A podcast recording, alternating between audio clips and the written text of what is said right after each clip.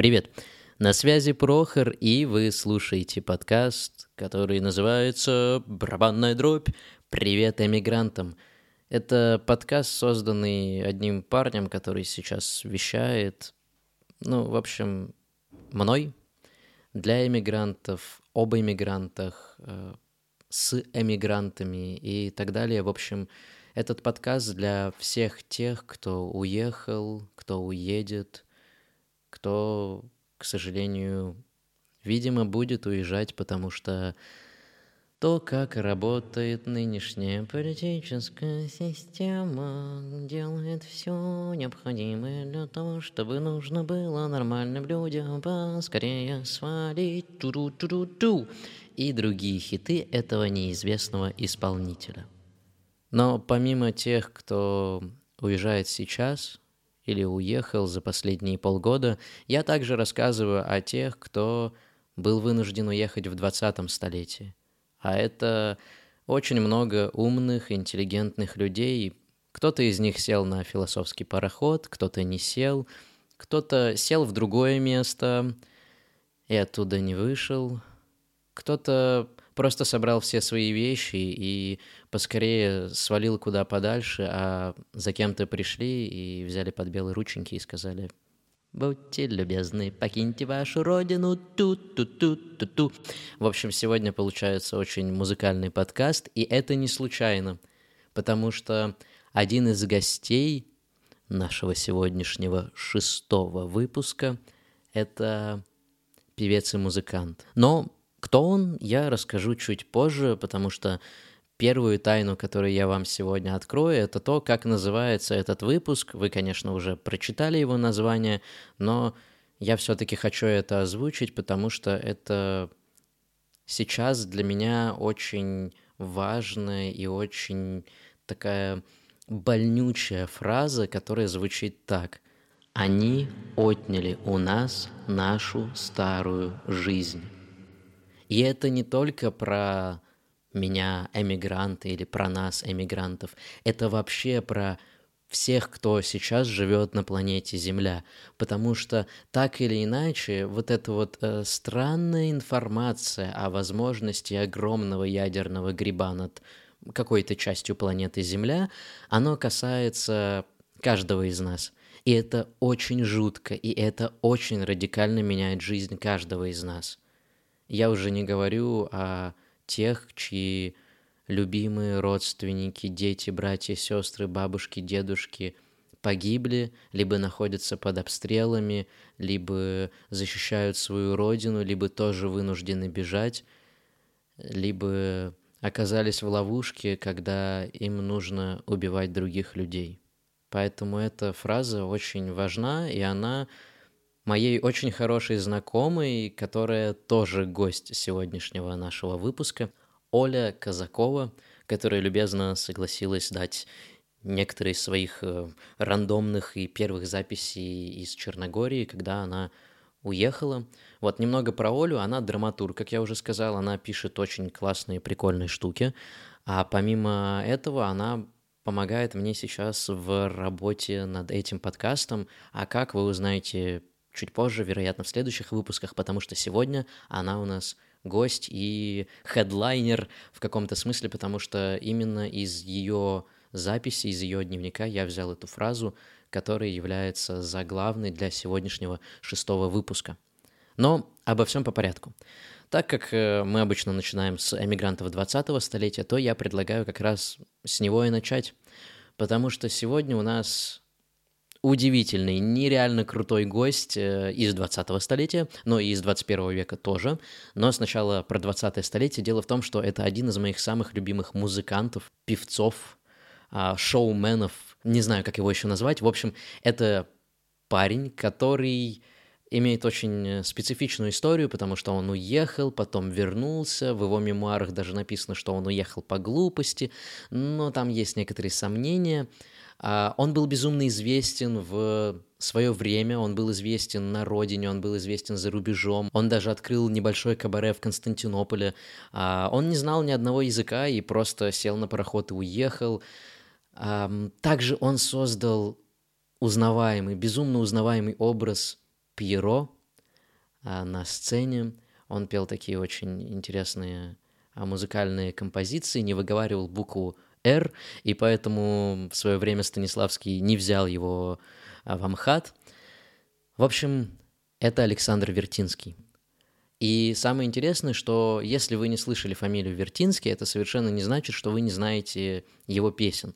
Потому что, ну, например, одна из тех песен, которые я, честно говоря, не знал какое-то время, что это его песня. Я думал, что это что-то там Симонов написал стихи, потом кто-нибудь э, из советских э, авторов придумал музыку, вот оно соединилось, в общем, что-то там на военную тематику, в поствоенное время, после 45 -го года, бла-бла-бла. В общем, э, эта песня то, что я должен сказать, и вы ее стопроцентно слышали, потому что она звучит так –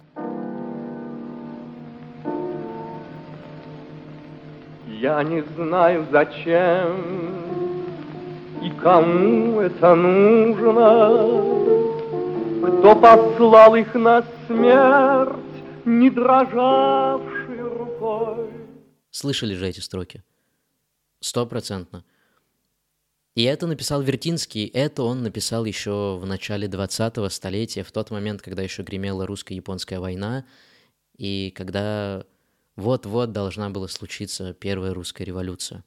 То есть задолго до того, как произошла Великая Отечественная. Ну, а второе, песню вы тоже, скорее всего, знаете, и она называется дорогой длинную, и припев, собственно, там так и звучит. Дорогой длинную, та та та та та та та та та та та В моем исполнении это, конечно, не так гениально, как у Вертинского, но, в общем, послушайте, если вам интересно. У него много крутых композиций, например, «Без женщин». Поймите меня правильно, не, не потому что она так называется, а потому что там очень крутой, смешной, каламбурный текст. Отрывок, который вы сейчас услышите, он очень специфичный, потому что он не совсем про эмигрантский период. Он скорее про доэмигрантский, вот про вот эти вот 2-3 года до 20 года. Представляем цифру 1,9, но в целом для нас это актуально и с цифрами 2.0.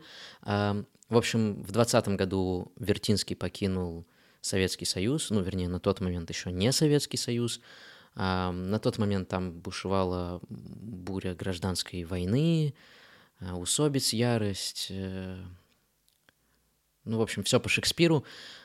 И он уехал как бы на гастроли на юг, в Новороссию. То есть Одесса, а, Харьков, Киев.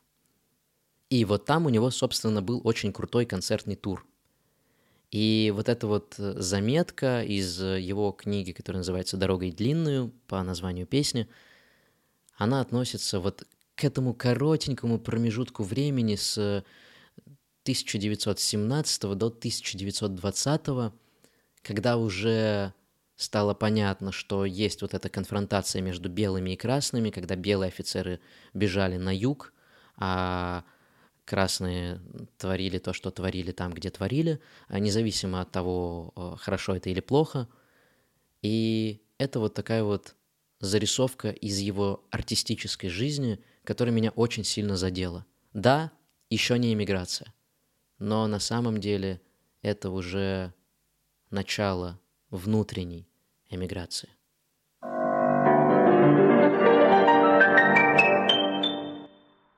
Я внимательно взглянул на Слащева. Меня поразило его лицо. Длинная, белая, смертельно белая маска с ярко-вишневым припухшим ртом, серо-зеленые мутные глаза, зеленовато-черные гнилые зубы. Он был напудрен.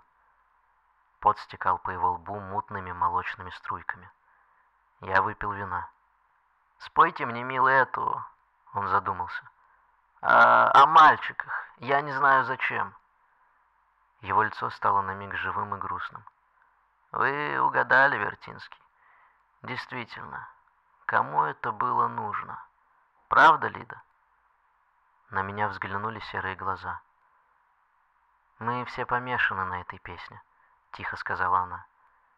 Я попытался отговориться. «У меня нет пианиста», — робко возразил я. «О, глупости! Николай, возьми гитару. Ты же знаешь наизусть его песни. И притуши свет». Но сначала понюхаем. Он взял большую щепотку кокаина. Я запел.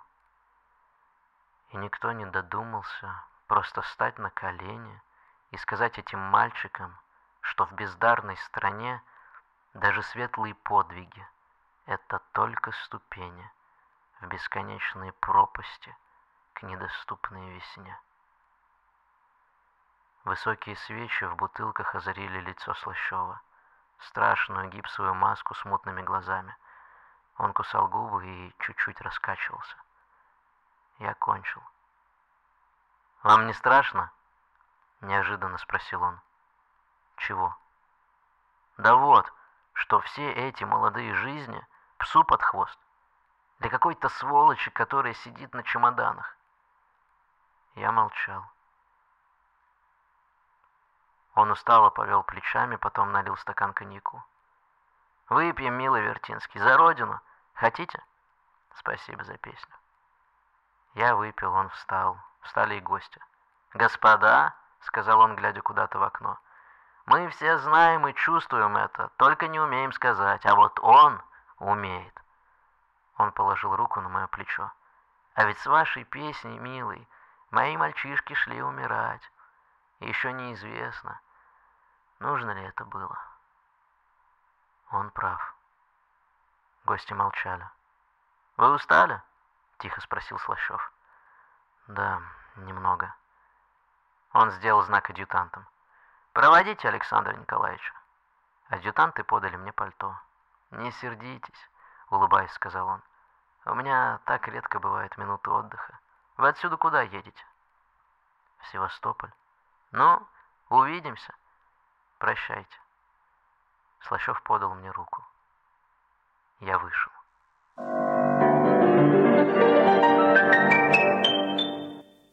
Этот момент, когда я читал воспоминания Вертинского, стал для меня душещипательным, потому что он правда задает вот этот вопрос, и кому это нужно, и в то же время на него отвечает, потому что ответ как будто бы есть и в строчках песни, и в том, как вот этот вот офицер Слащев реагирует на эту песню.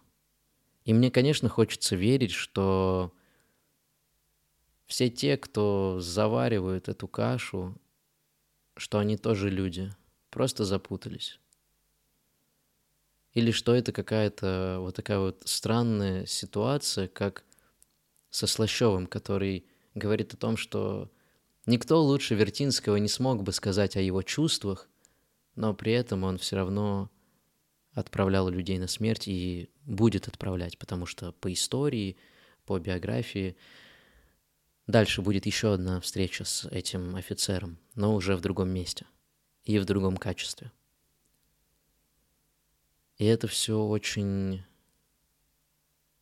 Очень странно, потому что, да, я провожу параллели между 20-м столетием и сегодняшним днем – но я их изначально проводил неосознанно, но сейчас, когда я встречаю очень четкие факты, которые так хорошо сочетаются друг с другом и так похожи, я начинаю понимать более четкую связь между всеми событиями и всем тем, что вообще происходит. Потому что это правда жутко, что да, у истории есть вот это вот колесо, которое крутится, крутится, крутится, и все возвращается на круги своя. Но мы, люди, человеческие существа, очень разумные существа, которые придумали философию, квантовую физику, механику, химию, открыли кучу звезд э, где-то в космосе, полетели в этот самый космос и творим такую бурду, что просто мама не горюй. И самое ужасное, что как будто бы и не произошло осознание событий прошлого. Ну, знаете, как я много читаю у э, Медузы, Доксы, Медиазоны и еще там в некоторых штуках, и даже у Арзамаса, что действительно у российского общества еще не произошло вот этого переживания, переваривания опыта прошлого, потому что не было времени, потому что много событий, потому что тоталитарная система, потому что много потому что. И это правда – но хочется спросить, а чё, блин, с этим делать? Как, блин, мне с этим жить, чуваку, который такой типа, блин, можно просто спокойно пожить так, чтобы люди были живы и здоровы, чтобы все жили счастливо, чтобы, ну, как бы, солнце светило взрослым и детям, и от того им хочется петь всем, ну, как бы, вот это вот. И давайте отвлечемся немного от моих философских размышлений, потому что это все прекрасно, но на самом деле мне кажется, и я чувствую так, что не я один, как минимум, задаюсь похожими вопросами, и что вы, которые слушаете сейчас этот подкаст, скорее всего, думаете приблизительно то же самое и офигеваете – Поэтому мы от этого немного удалимся и придем к нашему второму гостю нашего подкаста, нашего выпуска. Это Оля Казакова. И я без всяких преамбул, без всяких огромных речей, как это было про Вертинского, просто включу вам ту аудиозапись, которую она сама мне прислала, сохраняя всю орфографию, пунктуацию и так далее. Это то, что она написала в первые дни своей эмиграции.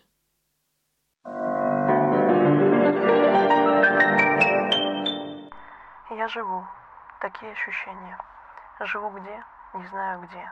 Дышу. Хочется плакать. Плакала вчера, а вообще редко. Все зашкаливает, но при этом приходит в норму. Подмышки чешутся. Вот это да. Физическое тело – это я. Вся боль в мире – отщепенец меня. Две недели не грызу ногти, грызу кожу. Грызу себя и других в себе. Я другая или все та же? Слово не мой, голос сейчас не мой. Изнеможение, голова болит, удивление. Где я или не я? Вот же, в зуме тебе Максим написал город, Подгорица. Я тут теперь живу. Надолго? Насколько? На когда-то. Это теперь новая единица измерения. Человек всегда недоволен, если он таков. Просто вот недоволен. Живет с видом на горы – недоволен. Живет с видом на стройку, недоволен. Все одинаково, когда нет внутри баланса. Почему я не родилась оптимистом? Родилась психическим шизоидом с маниакальными склонностями к одиночеству и молчанию при огромной любви к людям. Больше знаешь, меньше делаешь. Удивительно, что вопрос «кто я?» трансформировался в «где я?». Скрежет металлический в зуме, а у меня птички и собачки. Живи там хорошо, не возвращайся никогда. Петух. У всего есть три пути. Почему? Не знаю. Тошнит. Сильно причем. Кто здесь живет? Стучит молоток. Не я тут живу, а кто-то другой. Не я, а кто-то еще. Кто-то, кроме меня. Они отняли у нас старую жизнь, а у кого-то жизнь. Они отняли у них сердца, сожрали их, разорвали, разбомбили, уничтожили, изнасиловали – суки. Вот этот гнев, его бы в страх. Я вообще не могу увидеть свой страх. Хватит ли смелости вытащить его сейчас? Не знаю. Может и нет. Если ничего не делать, ничего не будет. Это true. Как хочется, чтобы еще было, да? При всем абсурде. И это держит. Хочется, чтобы было еще много всего людей, открыток, встреч, разговоров, выставок, спектаклей, котов, удивлений, проб и ошибок, объятий, тихих пауз, громких хороших слов, правды и тишины, прогулок в лесу у Элше под Воропаева. Нет, Оля, нет, нового. Возвращайся к новому. Та жизнь была, ее никто не отнимет, но жить надо новую. Мозг придурок, пишет и пишет. Палака, слово, что-то про забей и живи хорошо. Сратан и млад, счастлив и молод, сердце, сердце. Когда я смогу подслушивать разговоры? Когда я смогу так понимать какую-нибудь речь, другой язык, чтобы подслушивать? Сейчас не то, что записать, услышать не успеешь. Есть нехватка и желание сделать док-проект. Хочется слышать голоса, разговаривать с другими, собирать истории. Это во мне есть. Очень хочется собирать истории. Дя, есть потребность снова побыть собирателем или хотя бы восклицательный знак порасшифровывать. Очень хочется. На юду, что ли, устроиться? Смайлик. Написать в ФБ и буду расшифровщиком для кого-то. Здорово, класс. Это я могу. Не понимаю, о чем пишу. Какой-то шлак, слив слов, слив первого слоя. Первый слой странный. Даже первый слой своих мыслей.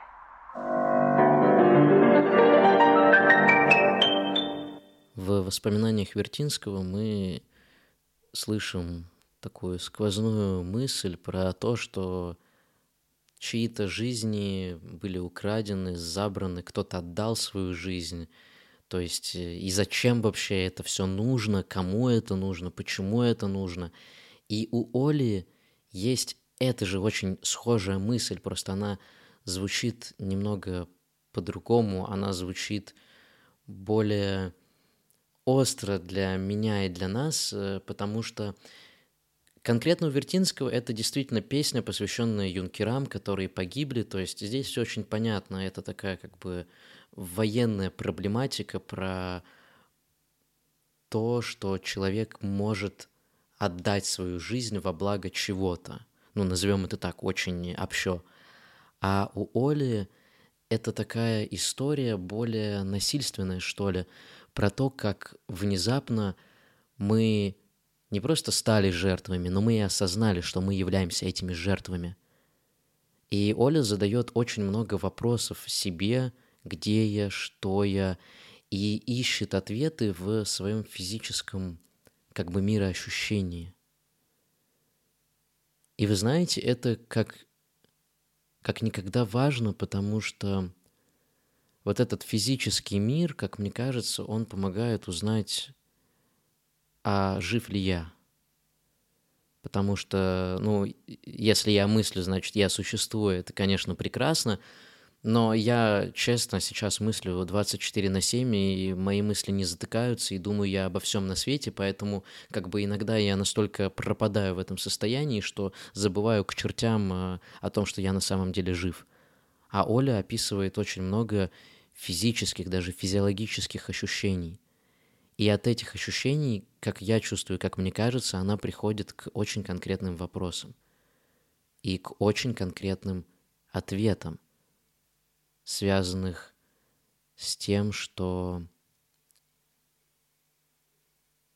получается так или иначе, но один человек у другого может отобрать не только жизнь, но и прошлое, и даже попытаться отнять воспоминания. Вспоминаем закрытие мемориала, потому что, с одной стороны, ну, в смысле, как это у меня могут забрать мое прошлое, мою прошлую жизнь, а с другой стороны, сейчас, уехав, я действительно очень многие вещи, которые были со мной, да даже два месяца назад, я воспринимаю это как что-то из вообще другой реальности, из другого мира.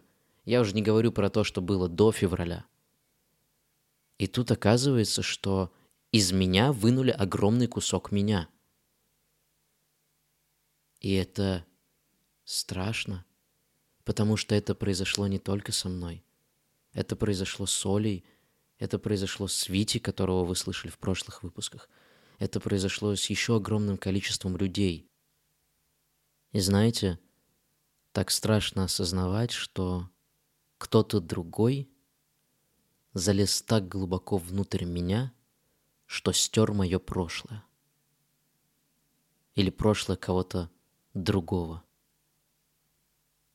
Вы вот только прокрутите эту мысль у себя в голове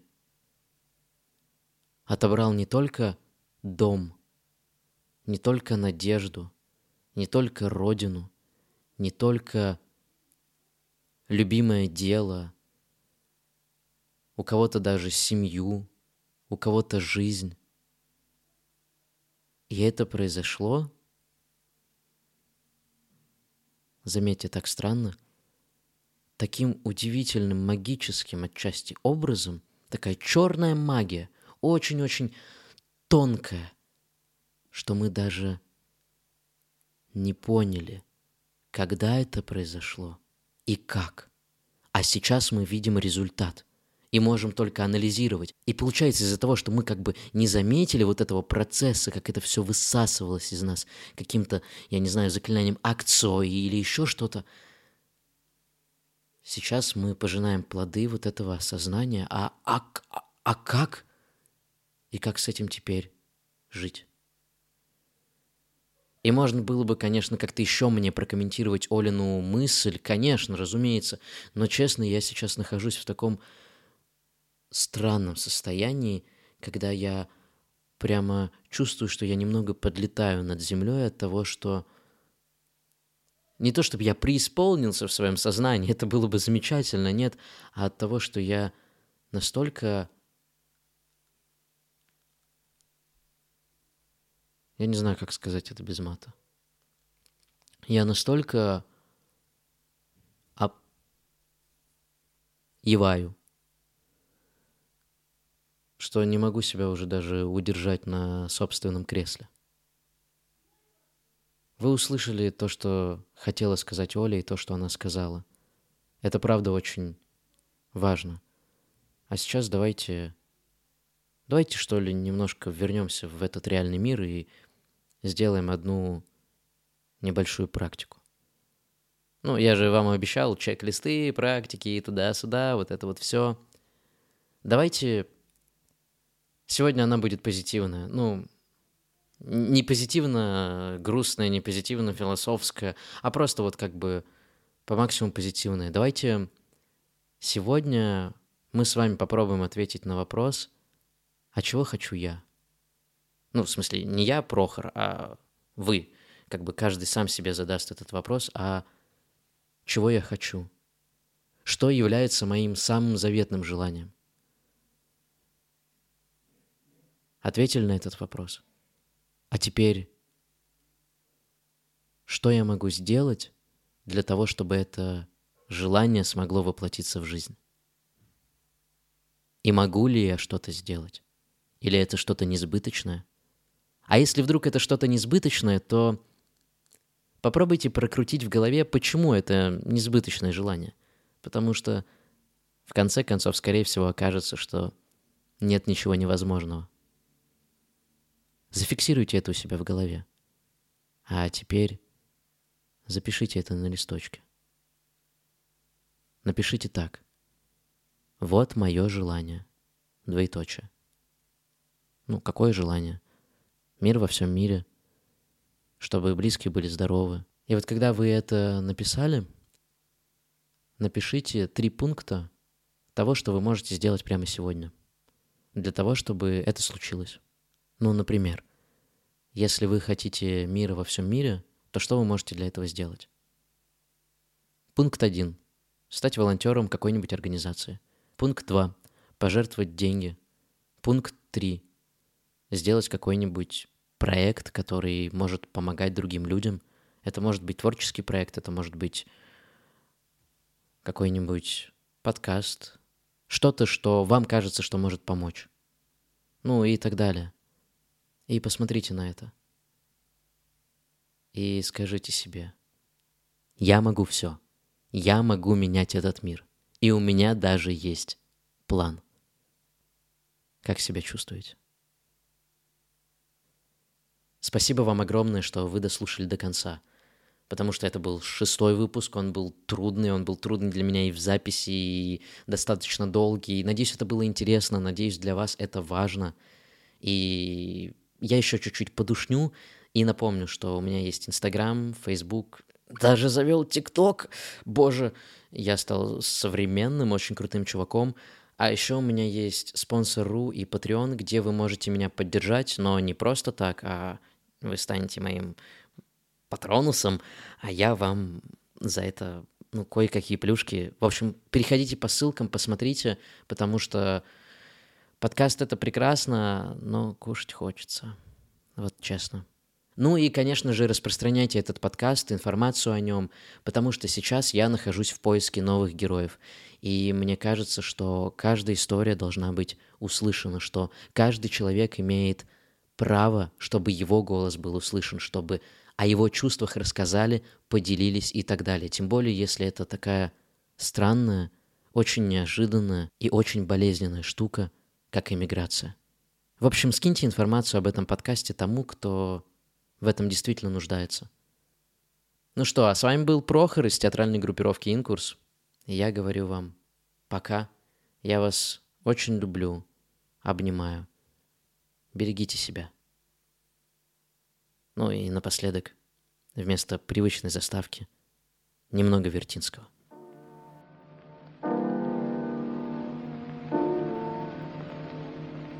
Я не знаю зачем и кому это нужно, Кто послал их на смерть, не рукой,